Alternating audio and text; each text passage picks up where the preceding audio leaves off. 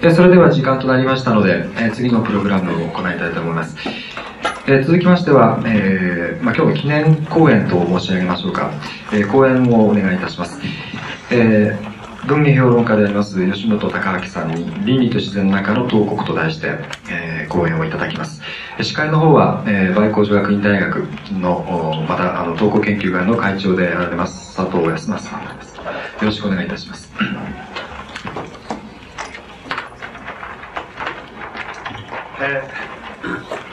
今日は朝から、たくさんに詰めかけていただきましたが、また午後になりまして一層の盛況でございまして、先ほどから山田さん、桶谷さんの大変充実した研究発表をいただきまして、さらに、吉本さんの講演ということでありますが、今朝ほども申しましたように、私どもはこの100年の記念の大会ですから、ぜひ、それにふさわしいゲストの方をお迎えしたいと。ということで、事務局の方から、もし吉本さんにお願いできればということでありました。お願いを申しましたところ、快諾をしてくださいまして、今日の運びとなりました。本当に嬉しいことであります。吉本さんといえばもう申し上げるまでもないと思います。文字通り戦後のを代表する、文学者であり、また思想家であると思いますし、私どもそれぞれの時期に吉本さんのものを読んだり、あるいはお話を聞いたりして紹介される部分があった。それぞれの思いがあると思います。先ほど山田優作さんのお話の中にも、言語にとって美とは何かということに触発されて、自分の明治における文体論、いろんな問題についても大いに刺激を受けたというお話がございました。私なども遡れば30数年前ですが、ちょうど東村とか東国の詩の問題を考えておりましたときに、吉本さんの初期の本で、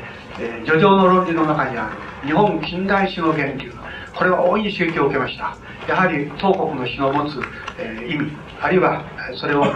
東村がどのように受け継いでいくかという辺りの定型詩やいろんな問題を含めての大変示唆深いあれでございました。また私どもの個人的なあれで申しますと、例えばキリスト教と文学ということを考えるときには、やはり例えばマチューショ主論という非常にインパクトの強いああいうものを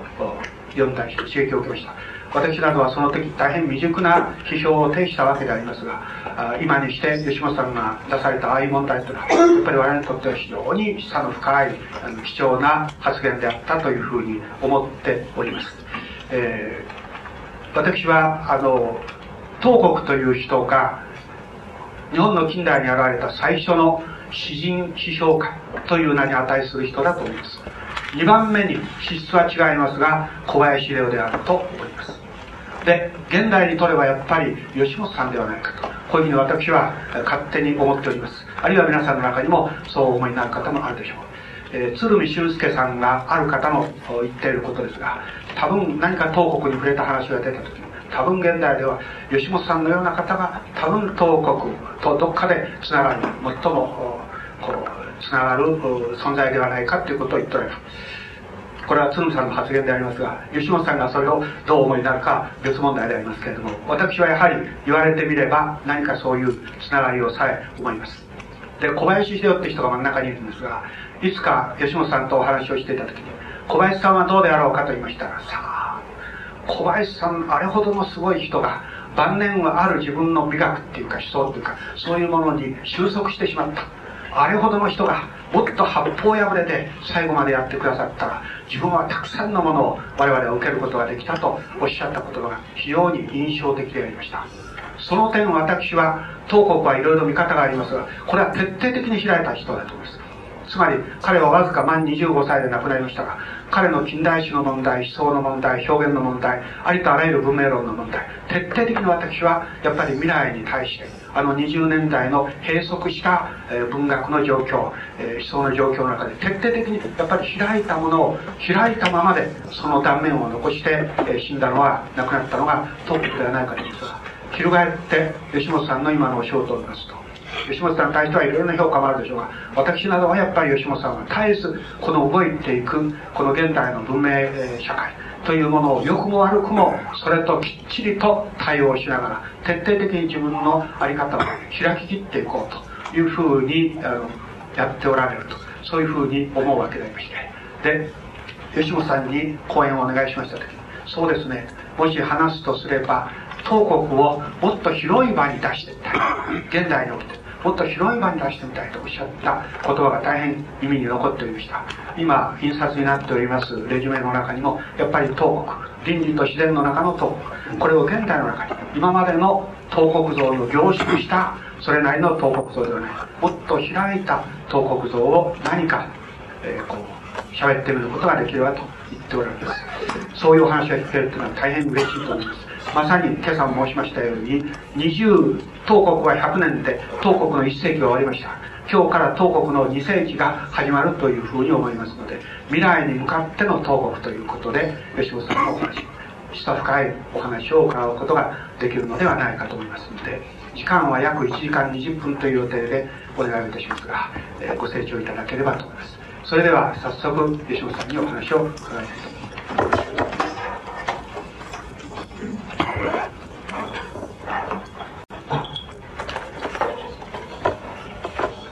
ただいま過分なのを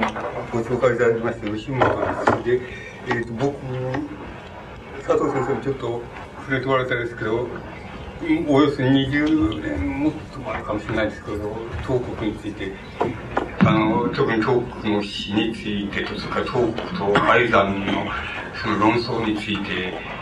書いた覚えがありました。誠に心を染めた覚えがありまして、その時に今佐藤さんのご紹介された面と、それからもう一つ、東国という人もやっぱりとことんその精神異常者にしてしまいまして、この時期がそうの時期で、この時期がうつの時期だっていうのをこういうふうにやったっていうのを覚えております。で、そういう自分なりのその東国について凝縮した像っていうのを作ったつもりで来たんですけれども、現在東国について何かしゃべるとすれば、これを開くより仕方がないんじゃないかっていう感じを持っております。つまり広場に出すでもいいんですし、開くっていうことでもいいんです。で、レジュメが欲しいっていうふうにずっと前に言われたんですけど、なんか僕は怠け者だからいつでも昨日まで本当はレジュメ出せって言われれば、昨日なら書けるっていう状態でレジュメって言われても誠に困った、参ったっていうんで伸ばしたんですけど、とうとう伸ばしきれないで書いたんですけど、要するにはっきりしてることはただ一つ、そのつまり東国を開きたいっていうことと、じゃあなんで開くんだ、どこで開くんだって言った場合に、僕はもう倫理と自然っていう、そういうことなんだって、そういうことを真にして開くっていうことはできるんじゃないかっていうことだけはなんとなく頭の中で飛びですけれども、20年かそこらちゃんとこう入っておりまして、だからそのことは確かなんですけど、もう中身はすこぶるレジュメと違うかもしれませんのでご勘弁願います。で、表題に沿って申し上げますと、つまり倫理っていうものと自然っていうものの中での東国っていうふうになっておりますので、まず倫理っていうことから申し上げてみたいと思います。で、東国もやっぱり僕らと同じで、あるいは現在におけるその何て言いますか、社会的関心が旺盛な、あるいは政治的関心が旺盛な文学者と同じように東国もまず非常に鋭いけれどもあんまり立派じゃない期間からこの倫理の問題を始めております。つまりそれはまず大事に申し上げてますと、統制文学の潮模様、潮模様と言いましょうか、これが割合に初期の頃書かれていますけど、この論旨っていうのはつまりどういうことかといえば、今の分断っていうのを目指してみると、その非常に有能で才能のある人が得意になってなんか作品を書いてると。しかし今本当言ったら得意になってそんなことを書いてる時期かっていうのが当国の言いたいことを、ここで言ってることです。つまり、そういう考えからいけば、教祖が今書いてる、その風刺なんていうのは、これは要するに酔っ払った後の誰事みたいなもんだっていうふうに言ってますし、紅葉が書いてるっていう、これは、何でもいいんですけど、二人女房でもいいし、キャラマキュラでもいいんですけど、そういうものは、こんなのは全部古い人情話みたいなもんだっていう言い方をしています。で、要するに今、分断にもてはやされている人たちの文学っていうのは、全部、なんて言いますか、要するに風俗小説じゃないか、つまり時に応じて書いている風俗小説じゃないか。それで、今本当に言うと、要するにそんな得意になって誰でもいいんだけど、得意になってそんなものを書いてる時期じゃないんだっていうふうに当国は言ってます。で、要するに自分の中にあるのはそうじゃないと、全然こうなんて言いますか、言葉であんまり言うことができないし、言葉で言うとなんとなく間違っちゃうような気がするので言えないんだけど、要するに公害、つまり憤りだけは自分の中にあって、それでその憤りが何に対して憤りかっていうふうに考えてみると、もうちょっと涙が出てきちゃうほどだっていう言い方をしています。明治23年ですから、ちょうど大曲がりに曲がる時代が曲がる時で、つまり自由民権運動が危なくなってぶつぶれそうになっていて、それでその中のある部分はもういわゆるなんて言いますか、ちゃんとした構造ってのはおかしいですけども、ちゃんとした構造として名乗り出ちゃうみたいな風になっていて、いわゆる非合法的な面とか直接構造的な面っていうのは全部もうダメになっちゃったっていう時期で、どうしようもないっていうところになって、多分当国はそれを指して、つまり自分は考えると、それを考えると得意になってる連中の気持ちはわからないよっていうことを言っているんだと思います。で、こういう言い方は、当国が一等初めに言って、当国の一番素朴な倫理観、あるいは文学における倫理なんですけど、この素朴な文学における倫理っていうのは、素朴なために書いてなかなか根強いもんだって、現在でも同じです。そういうことを言う人たちってのはたくさんいます。つまり、アフリカの売れた人はたくさんいるじゃないかと、おめえら、食い放題食ってて、面白半分食ってるみたいな話してたってしょうがないじゃないかみたいなこと言うやつがいっぱいいるわけです。で、それは非常に素朴な倫理なんで、現在の問題を僕に言わせれば、そういう素朴な倫理っていうのは、単に素朴だからダメだっていうだけじゃなくて、それは悪なんだよっていう、そういう言い方っていうのは、言い方で言えるのは悪なんだよっていうことをきっぱりと言わなければならない段階にあるっていうふうに僕は思っています。そういうふうにそういうふうに倫理の問題を開いていきますと、当国も初めは非常に素朴なとこから、政治的な直接行動にある程度関与したっていうこともあるんですから、文学の世界に来たっていうこともあるんですけど、非常に素朴な言い方で分断の大家たちの現象っていう、あるいはもてはやされている文学の現象っていうのを、そういう言い方で批判しているっていうことがあります。これがなんて言いますか、当国の一番素朴で一番誰にでも、言いたくなっちゃうような、そういう、倫理だと思います。これは、明治23年に書かれているが、あれです、時世に考えるみたいな、エッセイを読んでも同じことです。自分を、こういう時世に考えている中でも、自分を怒らせているものは何なのか、自分を苦しめているものは何なのか、よく自分は知っていると。しかし、それはいわく言い難いんだって。それで、要するに、民衆よっていう、つまり自分が描いている民衆なんですけど、当国が描いている民衆なんですけど、民衆を殺した方がいいぞって言って、文学者っていうのは何なのかとか、政治家っていうのは何なのか、僧侶っていうのは何なのか、よく考えた方が、よく注意した方がいいよって、要するに連城、つまり男女の行為についてその解説する、古い解説の仕方で解説しているのが文学者だと思わないでくれっていうふうに言いたいわけです。それで政治家っていうのはずるいこと言って、それで自分が栄えるって言えばいいっていうのは、そういうのが政治家ではないよって言って、それはまあお坊さんっていうのは要するに葬式ばっかりしてるのがそう、してりゃいいっていうもんじゃないんだよっていう、そういうことについて我が民を改心せよっていうふうに時世にかなって言っています。つまりこれが一番素朴な、一番またある意味で強力な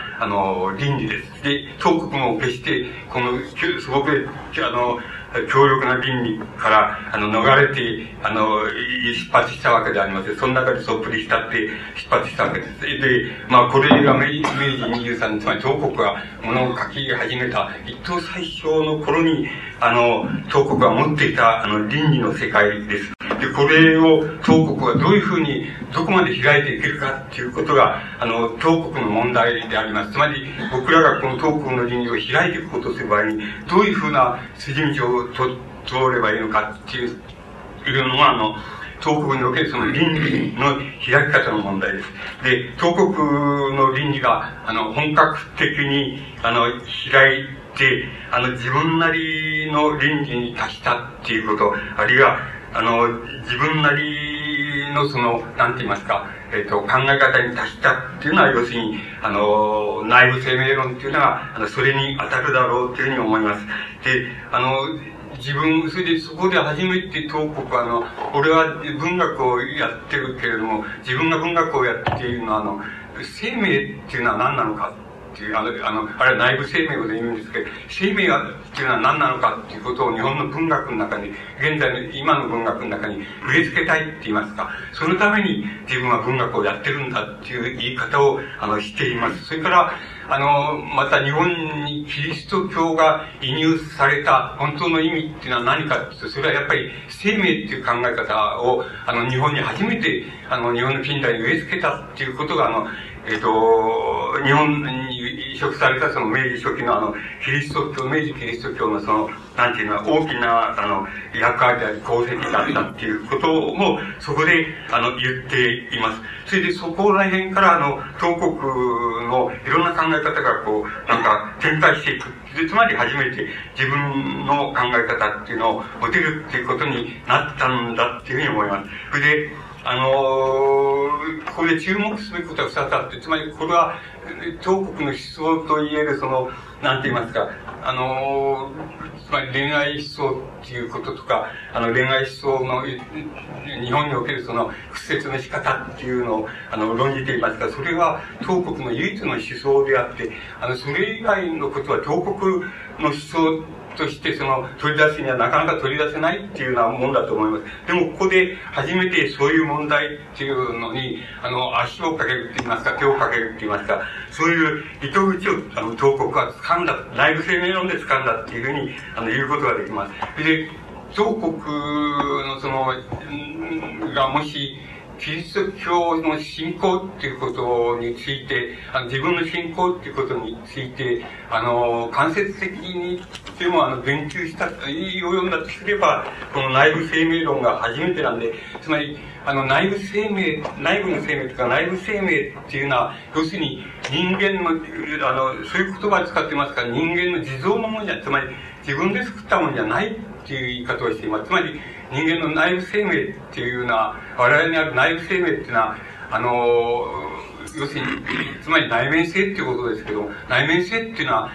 人間が作ったもんじゃないんだっていう、つまりないんだっていう言い方で、本当はこれは要するに人間以外のものが作った、つまり神が作ったもんなんだ、あれ造化って言いますか、造形って言いますか、造化を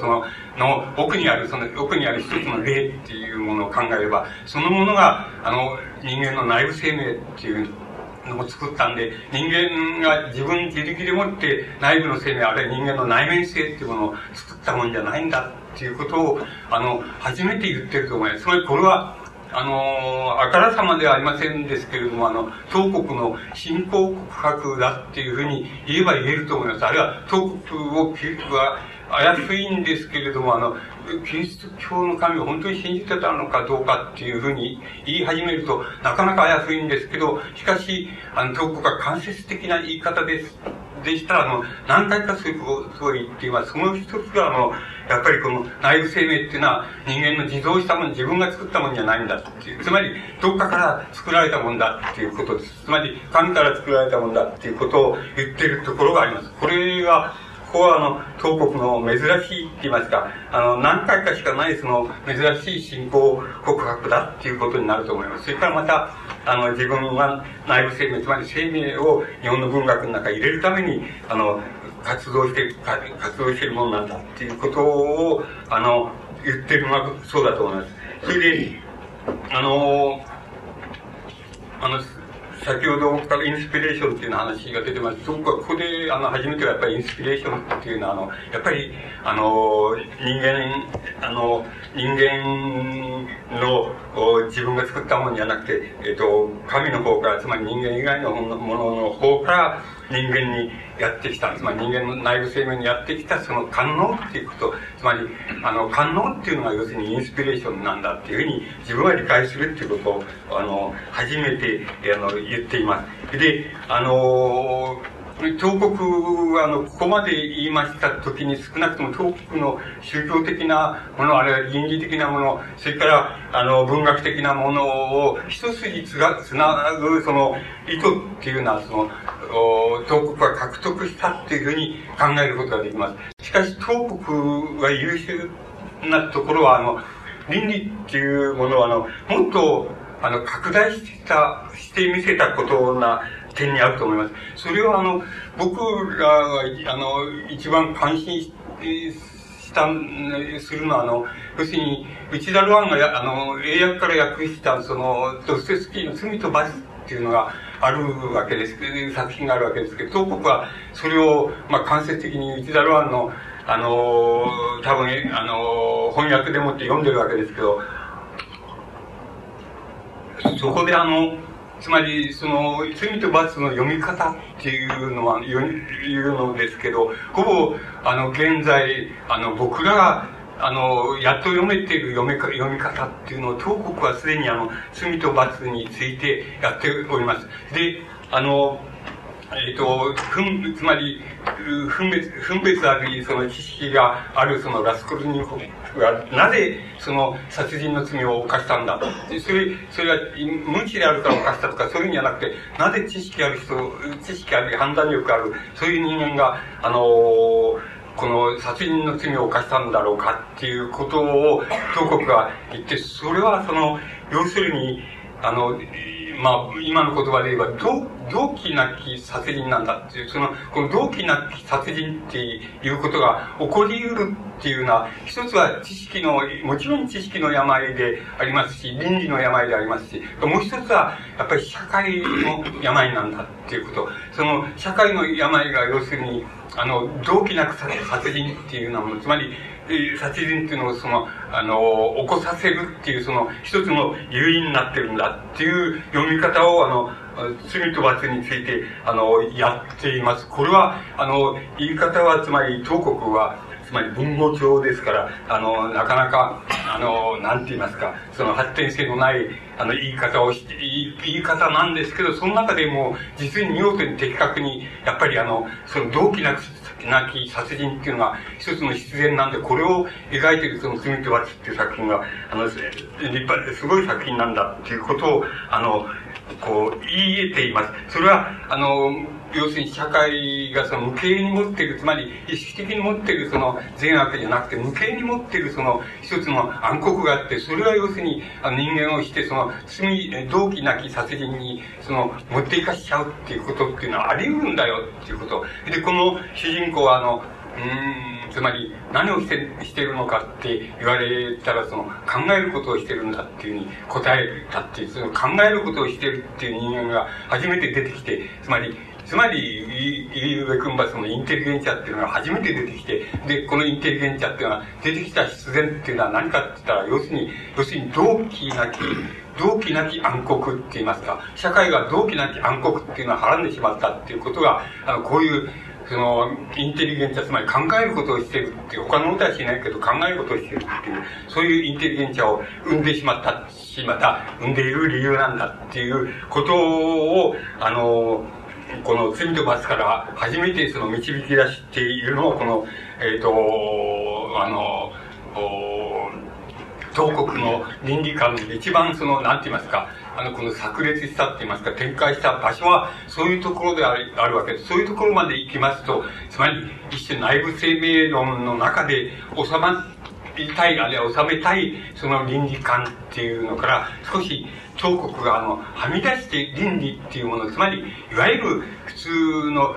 倫理善悪っていうものを超えたところに、一つのある倫理のあり方っていうのを想定している。また、そういう社会が出現するだろうっていうことを想定していることを意味します。これが、東国の少なくとも表現したものから、その倫理っていうものを最大限に引っ張っていったところで、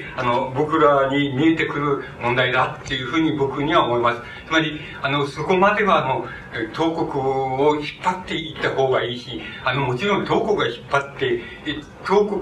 っていけたものっていうのは、もちろん現在ならなおさら引っ張っていける問題だっていうふうに僕には思います。だから、倫理っていうのを、なんか、つまり、いわゆる社会的善悪っていうもの、あるいは文学的善悪っていうもの、つまり善を描く、つまり、一般的に言えば取材の積極性っていうことなんですけど、取材を積極的な取材を取るのが文学だみたいなことを言ってるっていうのは、もうどうしようもないっていうふうになるわけで、つまり倫理っていうのは最大限まで引っ張っていった方がいいっていうふうに、ものだと思います。つまりそのことはすでに、東国が明治初年の頃って言いましょうか、その20年代に、確実にそこまで、倫理観を到達させてるっていうことが、あります。つまり、素朴なる倫理っていうのは、なぜダメなのかっていう、なぜダメなのかっていうふうに言い切れるか、つまり、あるいは現在言い切らなくちゃいけないかっていうことを説明して、して見せてもいいわけですけど、そんなことしてると僕の話になってしまいますから、急ぎ、その、東国の自然観っていうことをもう一つ僕が考えました。自然観っていうところに、入っていきたいと思います。つまり、東国の自然観っていうのも、また、極めて当初はその素朴なところから出発するわけです。素朴なところと言いましても、花鳥風月の素朴さではないんです。つまりそこだけは大変近代化されているわけです。これは、蘇州の詩っていうのが近代化された詩であるっていうのと同じように、近代化されていることはされているんですけど、極めて素朴な自然観から、東国も出発しています。これは、蘇州の詩っていうのの中で、例えば、獄中にいる主人公が、その、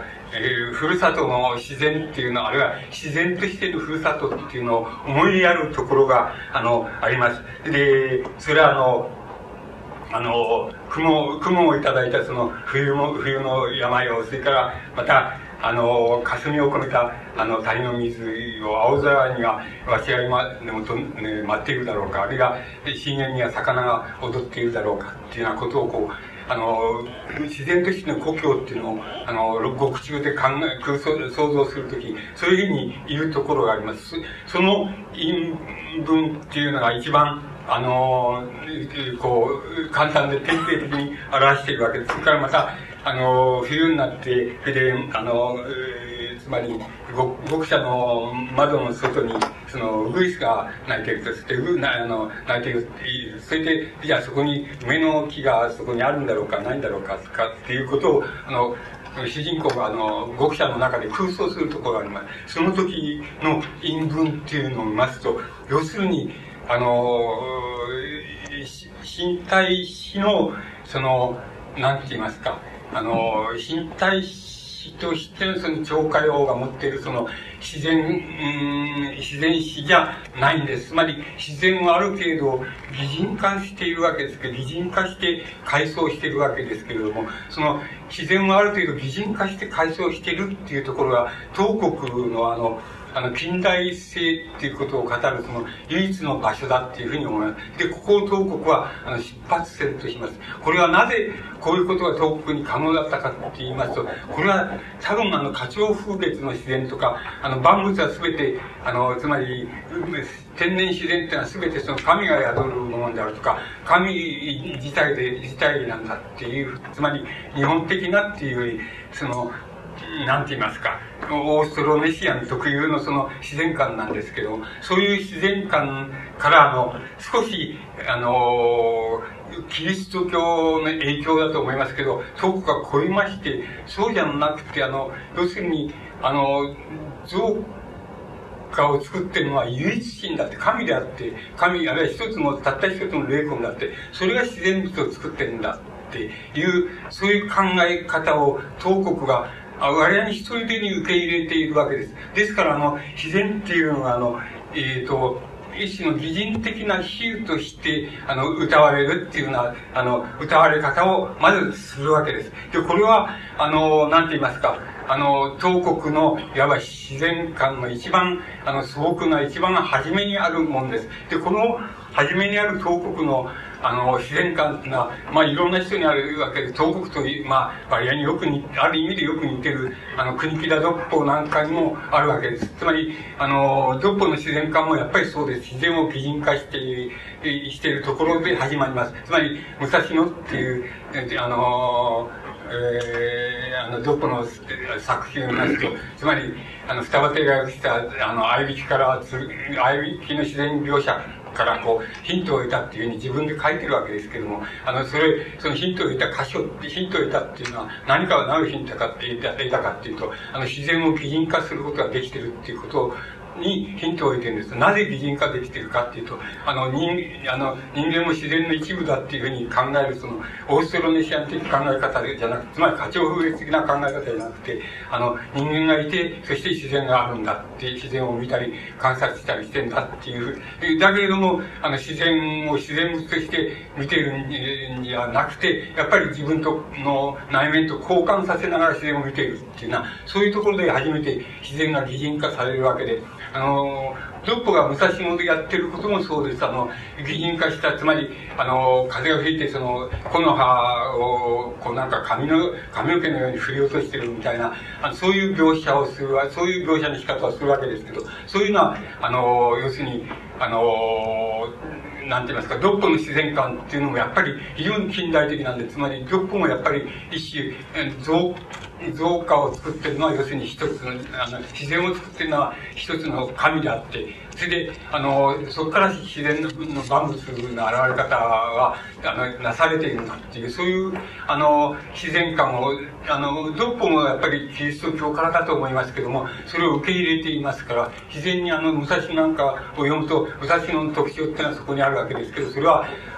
自然を擬人化することができているっていうことなわけです。で、もう一つあえてその特徴を言いますと、それは独歩が初めてなんて言いますか、無目的に自然の中を歩くとか、つまり散歩するっていうことですけど、無目的に散歩するっていうことを初めて東国はこの武蔵野の中で表現してるわけです。つまり日本人の花鳥風月っていうのはそうじゃないんです。花鳥風月っていうのは自然を全部神として見立てるか、つまり神の現れとして見立てるか、それじゃなければ要するに何か目的を持って要するに自然を見る、例えば春になれば桜を見るために野山へ行くとか、秋になれば紅葉を見るために野山へ行くとか、つまり何々するためにしか自然の中に行かないっていうのが日本の花鳥風月の伝統なわけですけども、独歩が初めて武蔵野の中で、つまり要するに人間というのは無目的で、つまり散歩するだけでだけで、目的で要するに自然の中を歩くっていうことがあるんだよっていうこと、つまりそういう心っていうのは、そういう内面っていうのはあるんだよっていうことを、ドッポは初めてその武蔵の中で表現してるわけです。つまりそれは先ほどでの言い方で言いますと、つまり何々のためにっていうんじゃなくて、それ自体のために、それ自体としてっていうことが、つまり可能だ。つまり、人間は何のために生きてるんだ。要するに考えることをしてるんだよっていうふうに、考えることをしているんだって、他のことは何もしてんじゃないんだよって、それに意義を認めないんなら、それに意義を認めないんなら、それはピン体を認めないってことなんだっていうことを、東国が考えていると同じように、自然っていうものに対して、要するに無目的に、つまり散歩するっていう形で、自然っていうのを見たり、見たり聞いたりとかっていうことをできるっていうことは、要するにそれは近代なんだよっていうことを初めて東国は、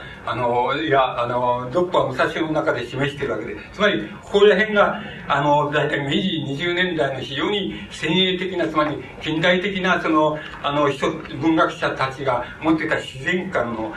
素朴な出発点です。で、東国はすでに蘇州の詩の中でそれをやっています。つまりそれをやれるっていうこと、つまりそれをやれるっていうことは要するに何て言ったらいいんでしょうね。つまり自然っていうものはただ要するに風が吹いたり雨が降ったりとかっていうことじゃなくて、それ自体を物語として見ることができるんだよっていうことを意味すると思います。で、東国はなんて言いますか、身体史に対して非常にシニカルで、皮肉なんですけど、つまりああいう花鳥風月の、自然観の延長線であるような、詩なんていうのは、っていうようなもんだっていう、自分がやりたいのは、つまり、今の小説が、歴史がやってるような微妙な内面の描写みたいなものを、やりたいんだって、詩でもってやりたいんだっていうのが、東国の蘇州の詩の同期なんで、で、これは自分では、詩だと思われなくてもいいけど、しかし自分がやりたいのは、要するに、詩の中に物語性を導入すれば、かろうじて、詩でもって内面性を語るっていうことができるんだっていうことを、蘇州の詩は初めて示しているわけで、それは序言がよくよく言ってることで、また、東国は自信なげにって言いますか、身体詩の、つまり花鳥風月の自然観の延長線で作られている身体史に対して、身体史の世界に対して、自分は遠慮がちに、おどおどしながら遠慮がちに、俺の詩は詩じゃないかもしれないっていうふうに思いながら、蘇州の詩を書いてる理由なんで。それで、これが東国の自然観の始まり、素朴な始まりです。それで、これは言ってみれば、当時の20年代の先鋭な文学者の持ってる、日本の文学者の持ってる、自然観の表れだっていうふうに言うことができます。一連の詩人たち、つまり、僕らが今考えてもなかなかいいじゃないかっていうふうに思うような、詩人たち、東国もそうですし、ドッポもそうですけれども、こういう人たちは一様にそういうところには到達しています。つまり、この人たちはある程度、なんて言いますか、西洋化された自然観なんですけど、つまり、神がいて、唯一神がいて、そして天然を作ってんだっていうような、そういう考え方を、受け入れているっていうだけって言えばだけなんですけど、そういうことをかなりもう血肉化して受け入れているっていうことが、素朴な、自然観の出発点です。で、東国の自然観が、やっぱり完成する、まあ、いろんな意味で、完成した形になり、いろんなところに展開する、契機を獲得したのは、やっぱり、人生に相当たるっていうのはどういうことなんだっていう、つまり、アイザンとの論争で、初めて東国は、自分なりの自然観っていうのを、なんて言葉にすることが、できてるわけです。できたわけです。それで、一番なんて言います、つまり、極端なって言いますか、一番非常にはっきりした言い方っていうのは、つまり、東国はシェイクスピアとかワーダースとか、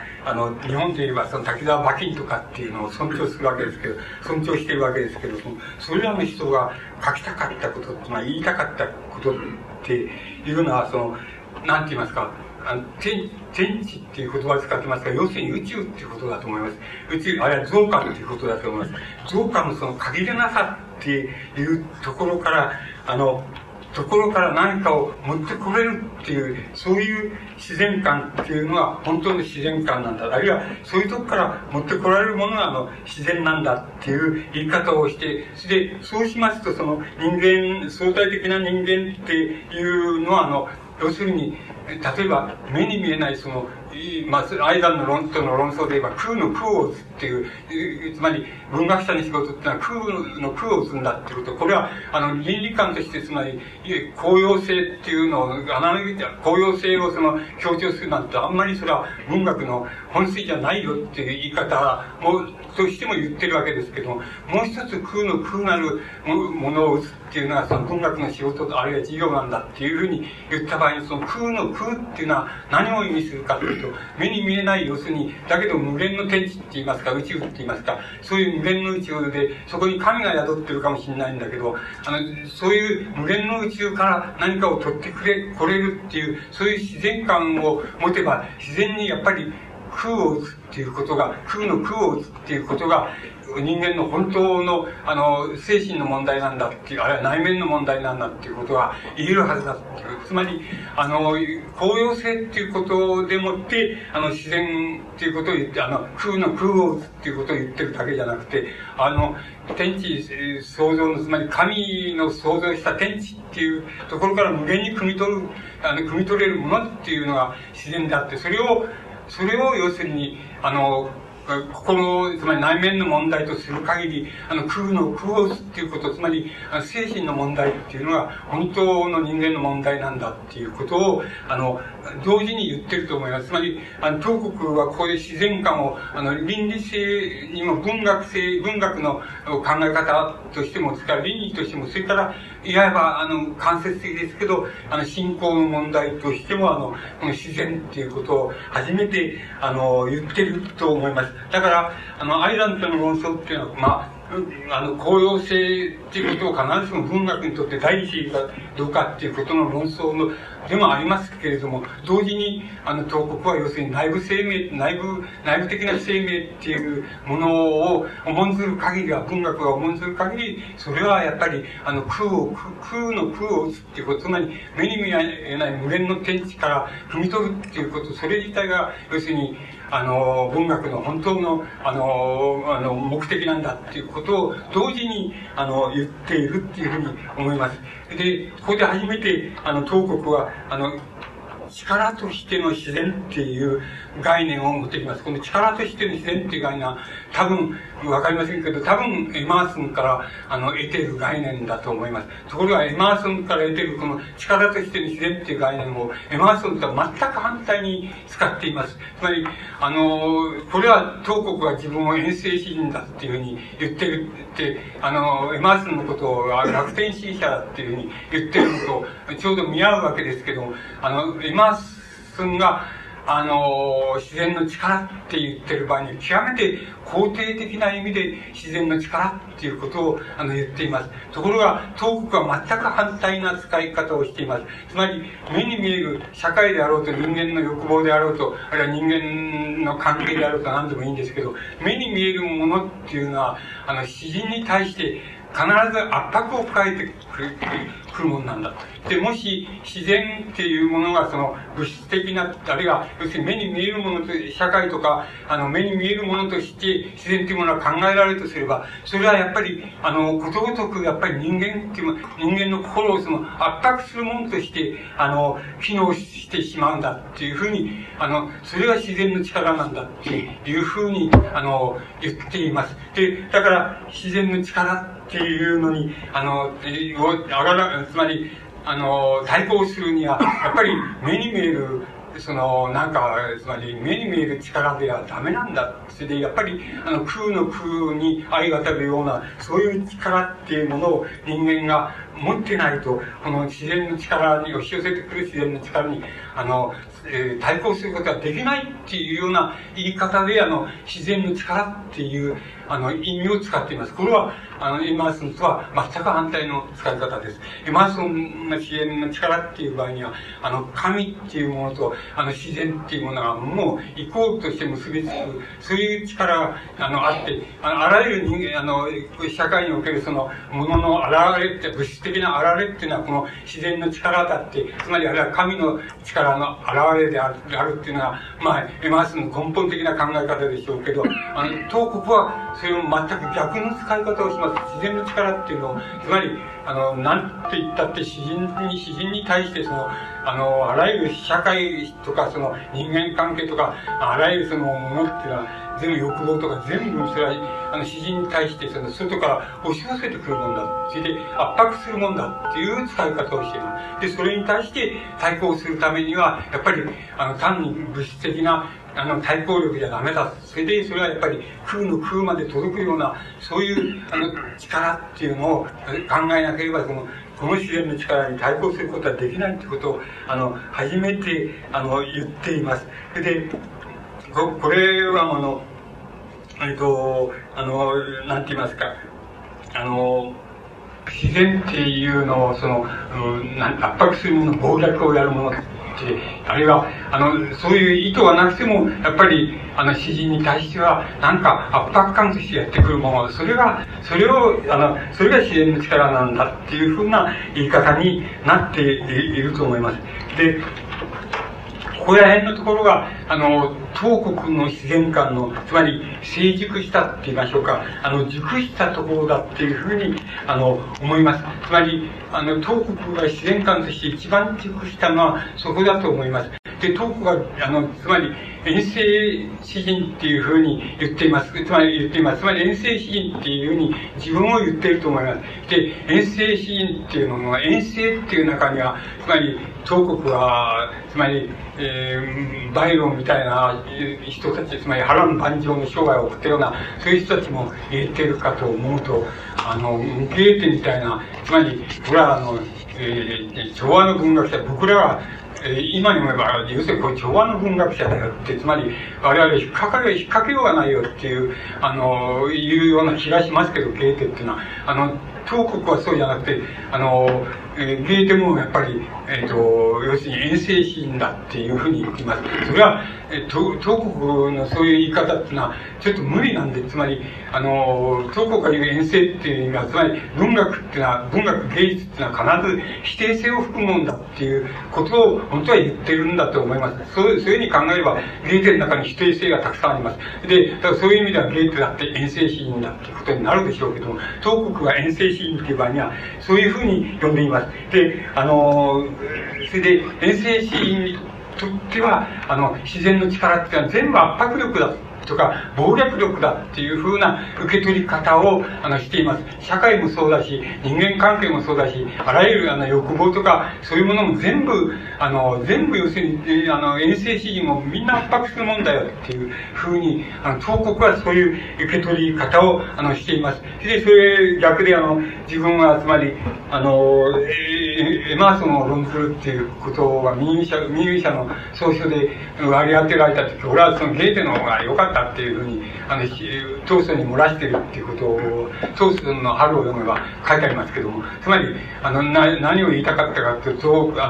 当国はつまり、ゲーテは遠征詩人だって、だけど、エマーソンは楽天主義だ。つまり、自然っていうのは神と同じで、それは人間、その現れが物質だって、だから、もう、あらゆる自然っていうのは全部肯定的に受け取れると、つまり、受け取れるし、また、倫理的にも受け取れる。つまり、雨とか波に打たれて、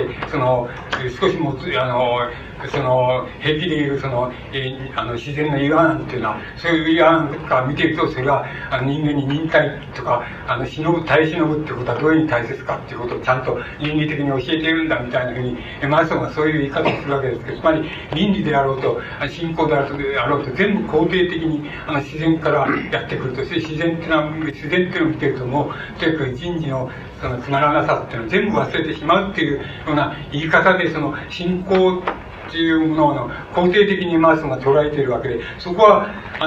東国は非常に気に食わなかったとこだっていうふうに思います。東国にはそれは少しもないので、もう否定しかない、あるいは遠征しかないのが東国の本領なので、東国はそういうふうに考えています。で、このあたりがなんて言いますか、この自然の力っていうことで、そういうふうに自然を考えているあたりが、多分東国がまるまるなんて言いますか、自然観として成熟したところだっていうふうに思います。それはもはやなんて言いますか、風景を見てれば人間は調和を取れるとか、あるいは風景は全部自然の風景は全部擬人化して見ることができるっていうのは、そういう一種の初期にあったゆとりのある自然観からはるかに突き進んでしまいまして、まや自然っていうのを力として考えた場合にも、それはもう人間って、つまり人間っていうのは特に遠征主義を圧迫するものとしてしかないんだっていうふうな言い方になってしまっていると思います。つまりそこが東国の自然観の至りついているところだと思います。つまりこの自然っていうことは大変難しい、難しく考えれば難しいので、なかなか解決しにくいものであって、なかなか難しいものです。これはなんて言いますか、エマースなんかはなんて言いますか、農業っていうのは、あるいは農場っていうのは、農業あるいは農場でもいいんですけど、それはもう福音なんだっていう言い方をしています。で、今だってエコロジストは農業っていうのは福音なんだっていうふうに近い言い方をしているでしょう。つまりそういう人たちもまたいるわけですけど、農業はだんだん滅んでいっちゃうっていうことも、またその文明の必然としてあるわけで、つまりそういうふうに自然観っていうのはものすごく難しいわけです。それからまた自然っていう自然を産業化すれば農業とか漁業になるわけですけど、つまり農業っていうのをどう扱うかってことはものすごく難しいんですよ。それものすごく難しいことなんです。難しいと思います。つまり大抵はそこでみんなつまりなんて言いますか、東国が尊敬した革命的な人たちはみんなそこで失敗していると僕は思います。つまり例えばレーニンを持ってきますと、レーニンっていうのは農業あるいは農業をやる人っていうのは、やる人ってのはみんな反動だって、反動、つまり自然を相手にして土地を相手にしてるんだから、もうこれは反動だっていう、反動に決まってるんだから、もうこれは都市労働者と同盟関係にあるっていう言い方をして、それでこれをこう中に入れちゃうより他にないんだっていうふうに、レーニンはそういうふうに考えたわけです。それからまたスターリンっていうのは逆であって、重工業主義者ですから、この重工業を発達させればいいっていうことになって、今度はそれに対して食料はどうするんだっていうと、その重工業の密集地帯、つまり人口が集まってるところで農業もまた周りに集めりゃいいじゃないかっていうんで、農家農民をどんどん言ってみれば日本で言えば九州から北海道に移しちゃうっていうふうに移しちゃっても、それで大反発を食らって、つまり農民たちを放棄するわけです。スターリンに対して放棄するわけです。つまり土地っていうもの、農業っていうものの処理っていうのはおかしいですかね、扱い方って言いますか、どうし方っていうのは大変難しいんだっていうことがわかります。つまりあらゆる産業は例えば進歩するわけですけど、農業っていうのだけはどうもそうじゃなくて、どうも原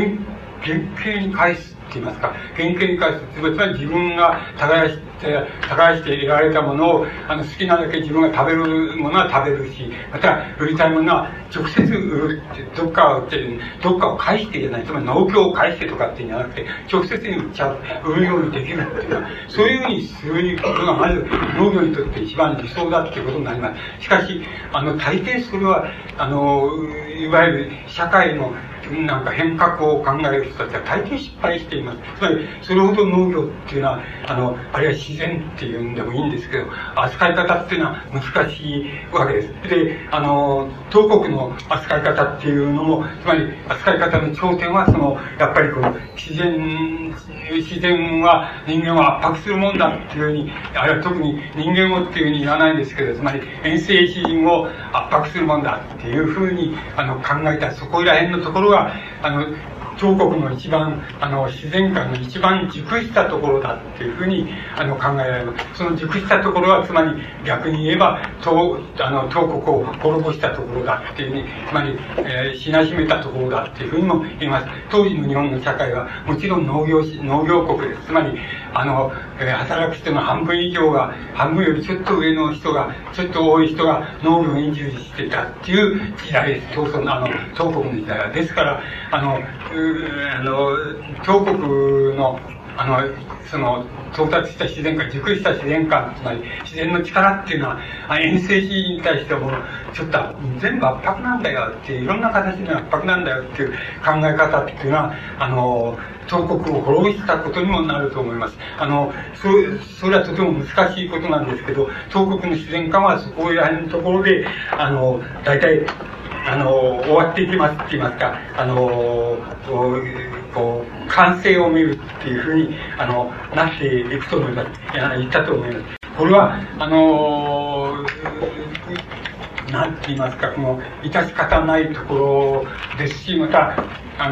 東国が論じた、最後の頃論じたそのエマーソンとまるで反対になってしまったところだと思います。で東国はその代わりといったらなんですけども、東国に東国だけしか持てなかったその理念っていうのを持ったと思います。で、本格的に言えば東国の思想って言えるものはそこに尽きると思います。それは何かって言ったら恋愛、男女の関係っていうことだと思います。これは東国の独自な思想ですし、またある意味で何て言いますか、自伝的告白ですしっていうのは、つまりルソーで言えば告白みたいなものに該当する自伝的な告白でもありますし、また独自な恋愛観でもあります。それでこれは東国以外にはないので、だからこれは東国の本格的な独特の思想だっていうふうに言うことができると思います。これはもちろんエマーソンにはないものです。つまり、あるいは東国が影響を受けたと思われる人たちには誰にも本格的に言えばないわけです。で、東国だけにあるわけです。で、東国は東国の恋愛観っていうのはご承知のように、まあ強いて言えば3つあります。3段階あります。1つは遠征詩人にとっての恋愛、あるいは女性っていうこと。それからもう一つはごく普通の人っておかしいですけど、畑さんみたいですけど要するに生活人の恋愛っていうのをもう一つ考えることができると思います。それは東国が天雷の自然なんだ、つまり男女がつまり愛あって、それで共鳴したり共感したりするのは自然なんだって、この自然の恋愛っていうのは、だから恋愛っていうのは自然なんだって言ってるのが普通の人の恋愛に該当すると思いますけど、東国はそういう普通の人の恋愛、生活人の恋愛っていうのももう一つ考えています。もう一つは要するに遊郭の恋愛、つまり水っていうことです。で、恋愛にはこの3つあるんだっていうことを東国は言ってると思います。で、東国の言い方はまあ、例えば遠征詩人と女性の中で言ってることを、まあ、概略はこういうことで、つまり概略は自然ってことを言ってるわけですけど、つまり青年っていうのは、つまり男っていうのは、若い男っていうのは要するに空想的なんだし、社会がどうだとか言ったって全部空想的だし、だけど恋愛にぶつかって初めて恋愛、つまりこういう自分が好きな女性っていうのにぶつかって、相互に付き合う女性にぶつかって初めて実社会っていうのが一言じゃなくて、ちゃんとそんな観念じゃなくて、ちゃんとした現実に見えてくるんだ。それが恋愛の、まあ、一つの効用なんだって言いますか、一つのあり方なんだっていうことを言ってるわけです。ところでこれこういうふうに恋愛関係に入っていくと、男女ってのが入っていくと、そこで何がどういうことになるかっていうと、今言いましたように、初めて現実の社会っていうものに本当に手に取るようにぶつかるわけだけど、そこで実世界っていうものと創世界、つまり少年時代から空想の中でこしらえてきた創世界っていうものとの衝突っていうのが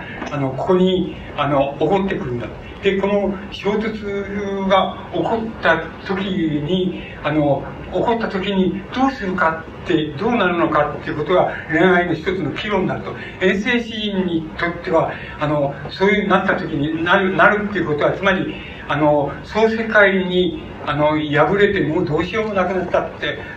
どうしようもなくなってるっていう時に、最後に寄るべき牙城っていうのがその恋愛なんだ、あるいは女性なんだ。つまり女性の懐のところで初めて最後に寄るべき牙城っていうのを生んだって、これは遠征詩人のあり方なんだ。それで普通の人、つまり生活人の恋愛っていうのは、そういうふうにして初めて実生活の本当のあり方を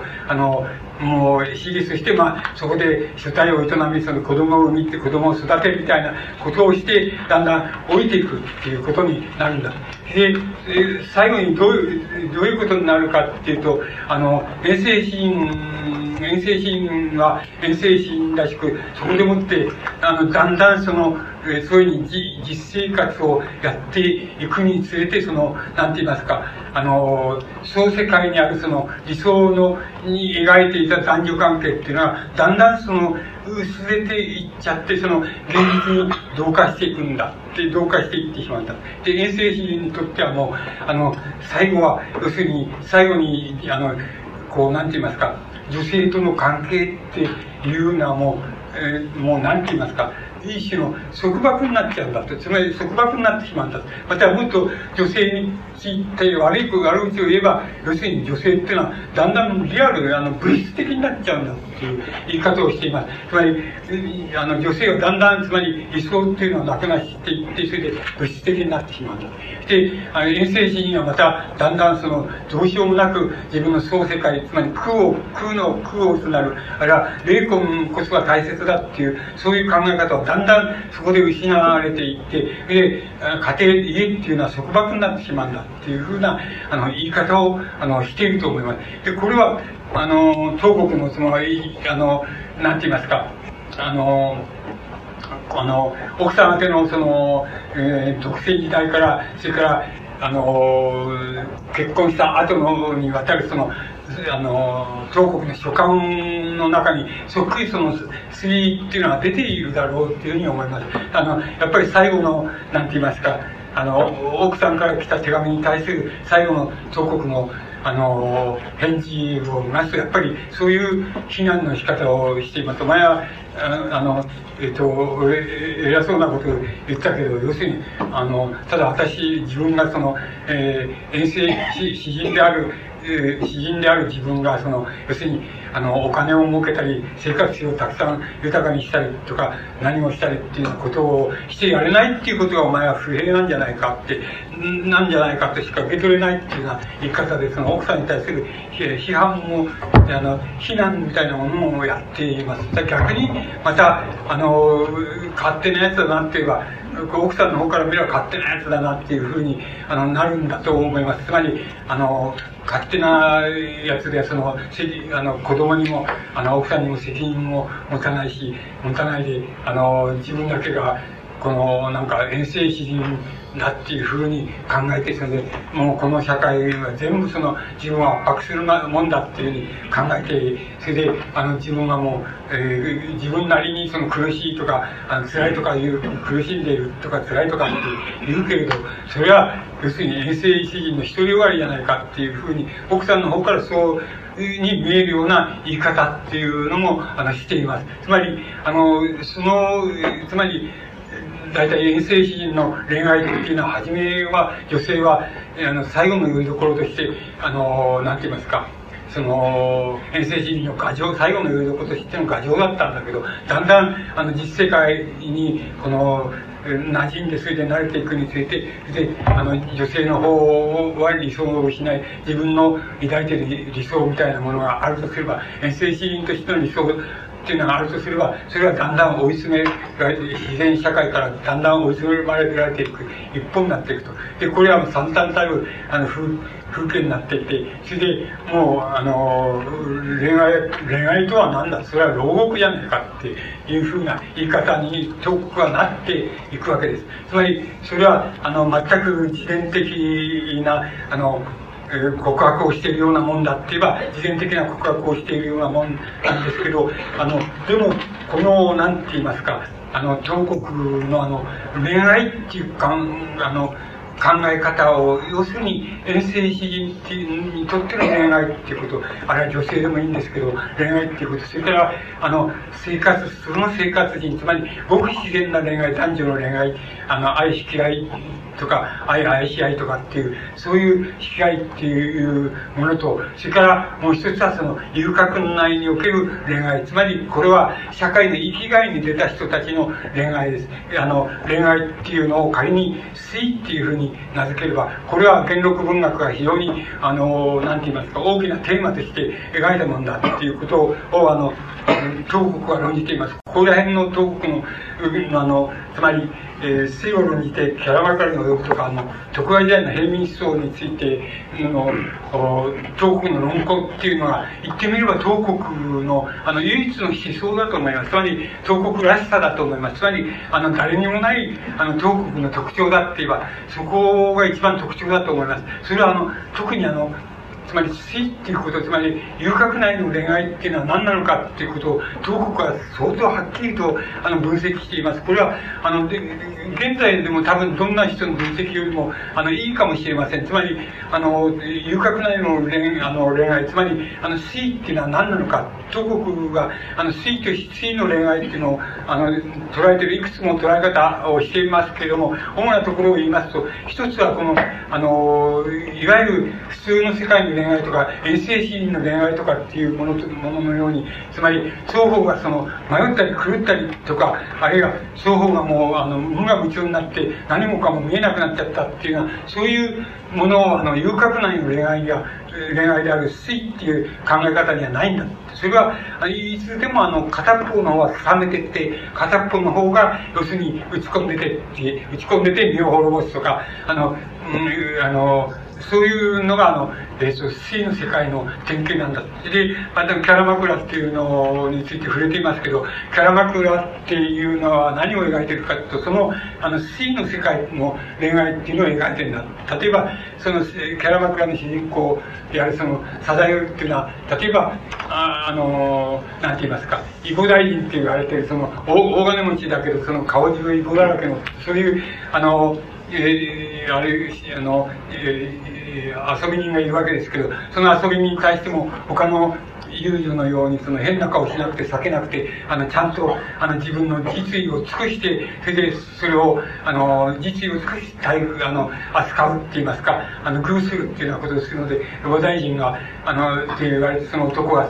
お金なんかをたくさんサザエにくれるっていうような、そういう場面もあります。逆に親子でもってサザエを好きになっちゃって、でなんて言いますか、親の方は自責にかられて最後のやつ、ぜひ自殺して死んじゃうっていうのは、そういうつまり身を滅ぼしちゃうっていう恋愛、つまり定頼が身を滅ぼさせちゃうっていうのは、そういう恋愛が描いています。その場合は嫌に、もちろん定頼は冷淡なわけです。つまり両大臣に対する場合と反対のように冷淡なわけです。で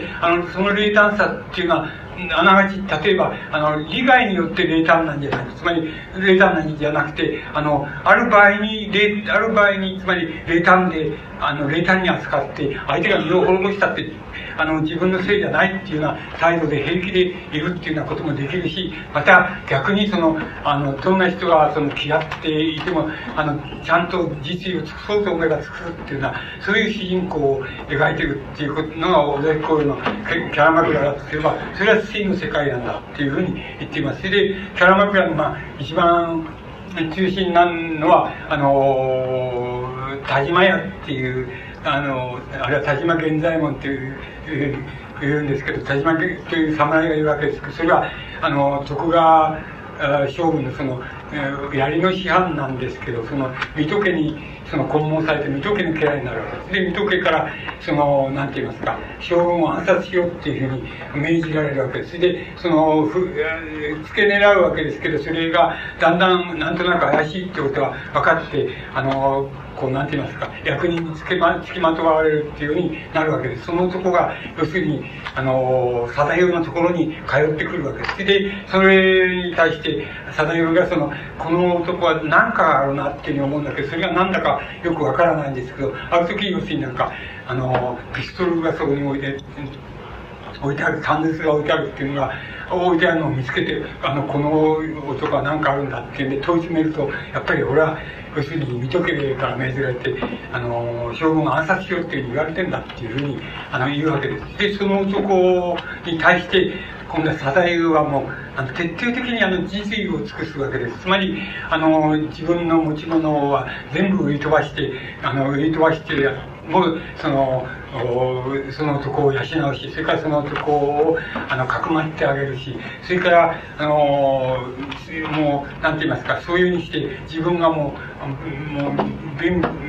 しい遊女になってしまって、雇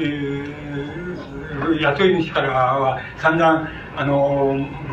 文句言われて足湯にされるみたいに扱われるわけですけど、それでもその男に実意を尽くすっていうようなことをするわけです。で、その男がいずれ捕まっちゃって、それで小遣っ腹で処刑されるっていうなるわけです。で、その後またケロリスしてっていうのはおかしいんですけど、また定頼は遊女としてもう一回出て行って、それでまたやっぱり通ってくる男を迷わしたり、それから実意を尽くしたりっていうことをそれぞれそういうやり方をしていって、最後にはなんか自分が関係した30何人かの男のなんて言いますか、塚みたいなのを谷中の長安寺に建てるっていう風になって終わるわけです。つまりその種の恋愛の仕方っていうのは、そうせいや東国が死っていう概念でもってなんて言いますか、非常によく分析したなんて言いますか、恋愛観なんで、恋愛観の一つであるわけです。つまり東国は死の恋愛観も含めて、それで普通の人の恋愛観も、それから自分のような一種の遠征詩人の恋愛観っていうのも、恋愛のあり方っていうのもあって、それが全部にわたってなんて言いますか、恋愛がどういう意味を持っているのかって人間の生涯にとってどういう意味を持っているのかっていうこと、つまりどんなことよりもこれが根本なんだって言って、それでもっと具体的に言えば、この恋愛っていうものが文学のなんて言いますか、一番本筋になるものなんだで、ところが自分は元禄文学のように生きがいの恋愛、つまり死の世界の恋愛っていうのじゃなくて、つまりこれいずれにせよ屈折した恋愛だっていうことになるということになるから、自分はそうじゃなくて本当の恋愛っていうのは何なのかっていう、それは言ってみれば生命、つまり内部生命って言いますか、生命が吹き込まれた男女関係っていうものがあり得るとすれば、それが本当の恋愛なんで、その本当の恋愛っていうのを自分は描き出すため、つまりそれを本筋として持ち出すために自分はこの文学に関与しているんだっていうふうに東国はそういうふうに考えたと思います。それほど要するに東国は恋愛っていうことに対して大きななんていうのかウエイトを置いたわけです。つまり文学も恋愛だ、ったし、倫理も不幸な恋愛だし、それから生きるか死ぬかっていうことが少なくともなんて言いますか、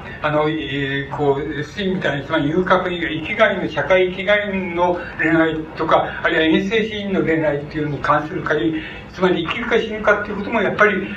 恋愛なんだっていう、つまり恋愛っていうのは一番そういう意味で重要なんだっていうことは、東国以外の人はあんまり強調したり理念化するほど立派に作り上げたことはないので、ない人はいないので、つまり東国にこうなんて言いますか、こうあらゆるこう枝葉とか他の人の影響とかっていうのを全部こう取っ払ってしまって、最後に東国の理念、文学理念、あるいはイデオロギーとしての理念っていうのを本当に持ってくるとすれば、この恋愛っていうことに最上のウェイト、つまり価値と重さを置いたっていうところに東国の本領があるっていうように思われます。つまりそこが東国らしい思想の本質だっていうふうに思います。つまり東国はその場合に必ずしも自分のは衛生シーンの恋愛である意味で、つまりなんて言いますか、遊郭の粋の恋愛とは対照的だけど、同じようにやっぱり恋愛は本当の粋だっていうふうに言えないのかもしれないっていうことは、東国は十分に自覚して、自分の恋愛が一番いいんだっていうふうには決して考えてなくて、恋愛っていうものに少なくともその考えられる限り、文学で考えられる限り、そのなんて言いますか、3つのあり方っていうのがある。で、そのあり方のどこを指すのがいいのかっていうことをいわく言い難いけれども、自分が生涯をかけて指したのは遠征心としての恋愛だっていうふうになるんだけど、これは非常にきつくて、全部自然の力、あるいは社会の力、全部自分の敵になっちゃうっていうような道を行くっていうことになってしまったっていうことを言いたいんだと思いますし、本当の恋愛がしかしどうなるのかっていうのは普通の生活人の中にあるのでしょうけれども、そのあり方っていうのを文学の中に、日本文学の中にこの植え付けるって植え込むっていうことができるかどうかっていうことは非常に重要なんだっていうのが東国が多分その一番本格的に作り上げた理念といいますか、考え方だっていうふうに思います。つまり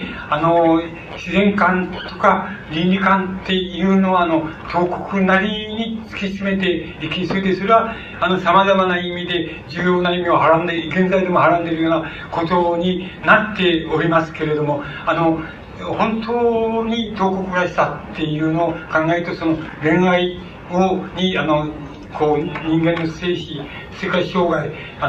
るいは人間の事業かもしれません、空の空を打つ事業の一番の本質っていうのをかけたっていうところに東国がいるような気がいたします。つまりもっと東国の考えたことっていうのをもっとうんと開いてしまった方が、現在だったら僕はいいような気がしますけれども、しかし東国が到達したところをあまり出ないように言うとすれば、そのなんて言いますか、倫理と自然をどこまで広げられたかっていうようなそういう、あるいは東国の延長線上に広げられるかっていうことと、それからもう一つは理念として東国が残したその恋愛っていうことが最後に残る問題になるように僕には思われます。およそ時間が来たようなので、これを終わらせていただきます。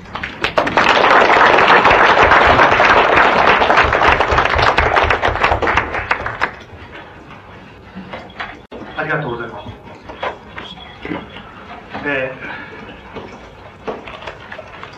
まだ時間が足りないような感じがするんですが、一応所定の時間が参りました。ただ今日のお話の中にありましたよう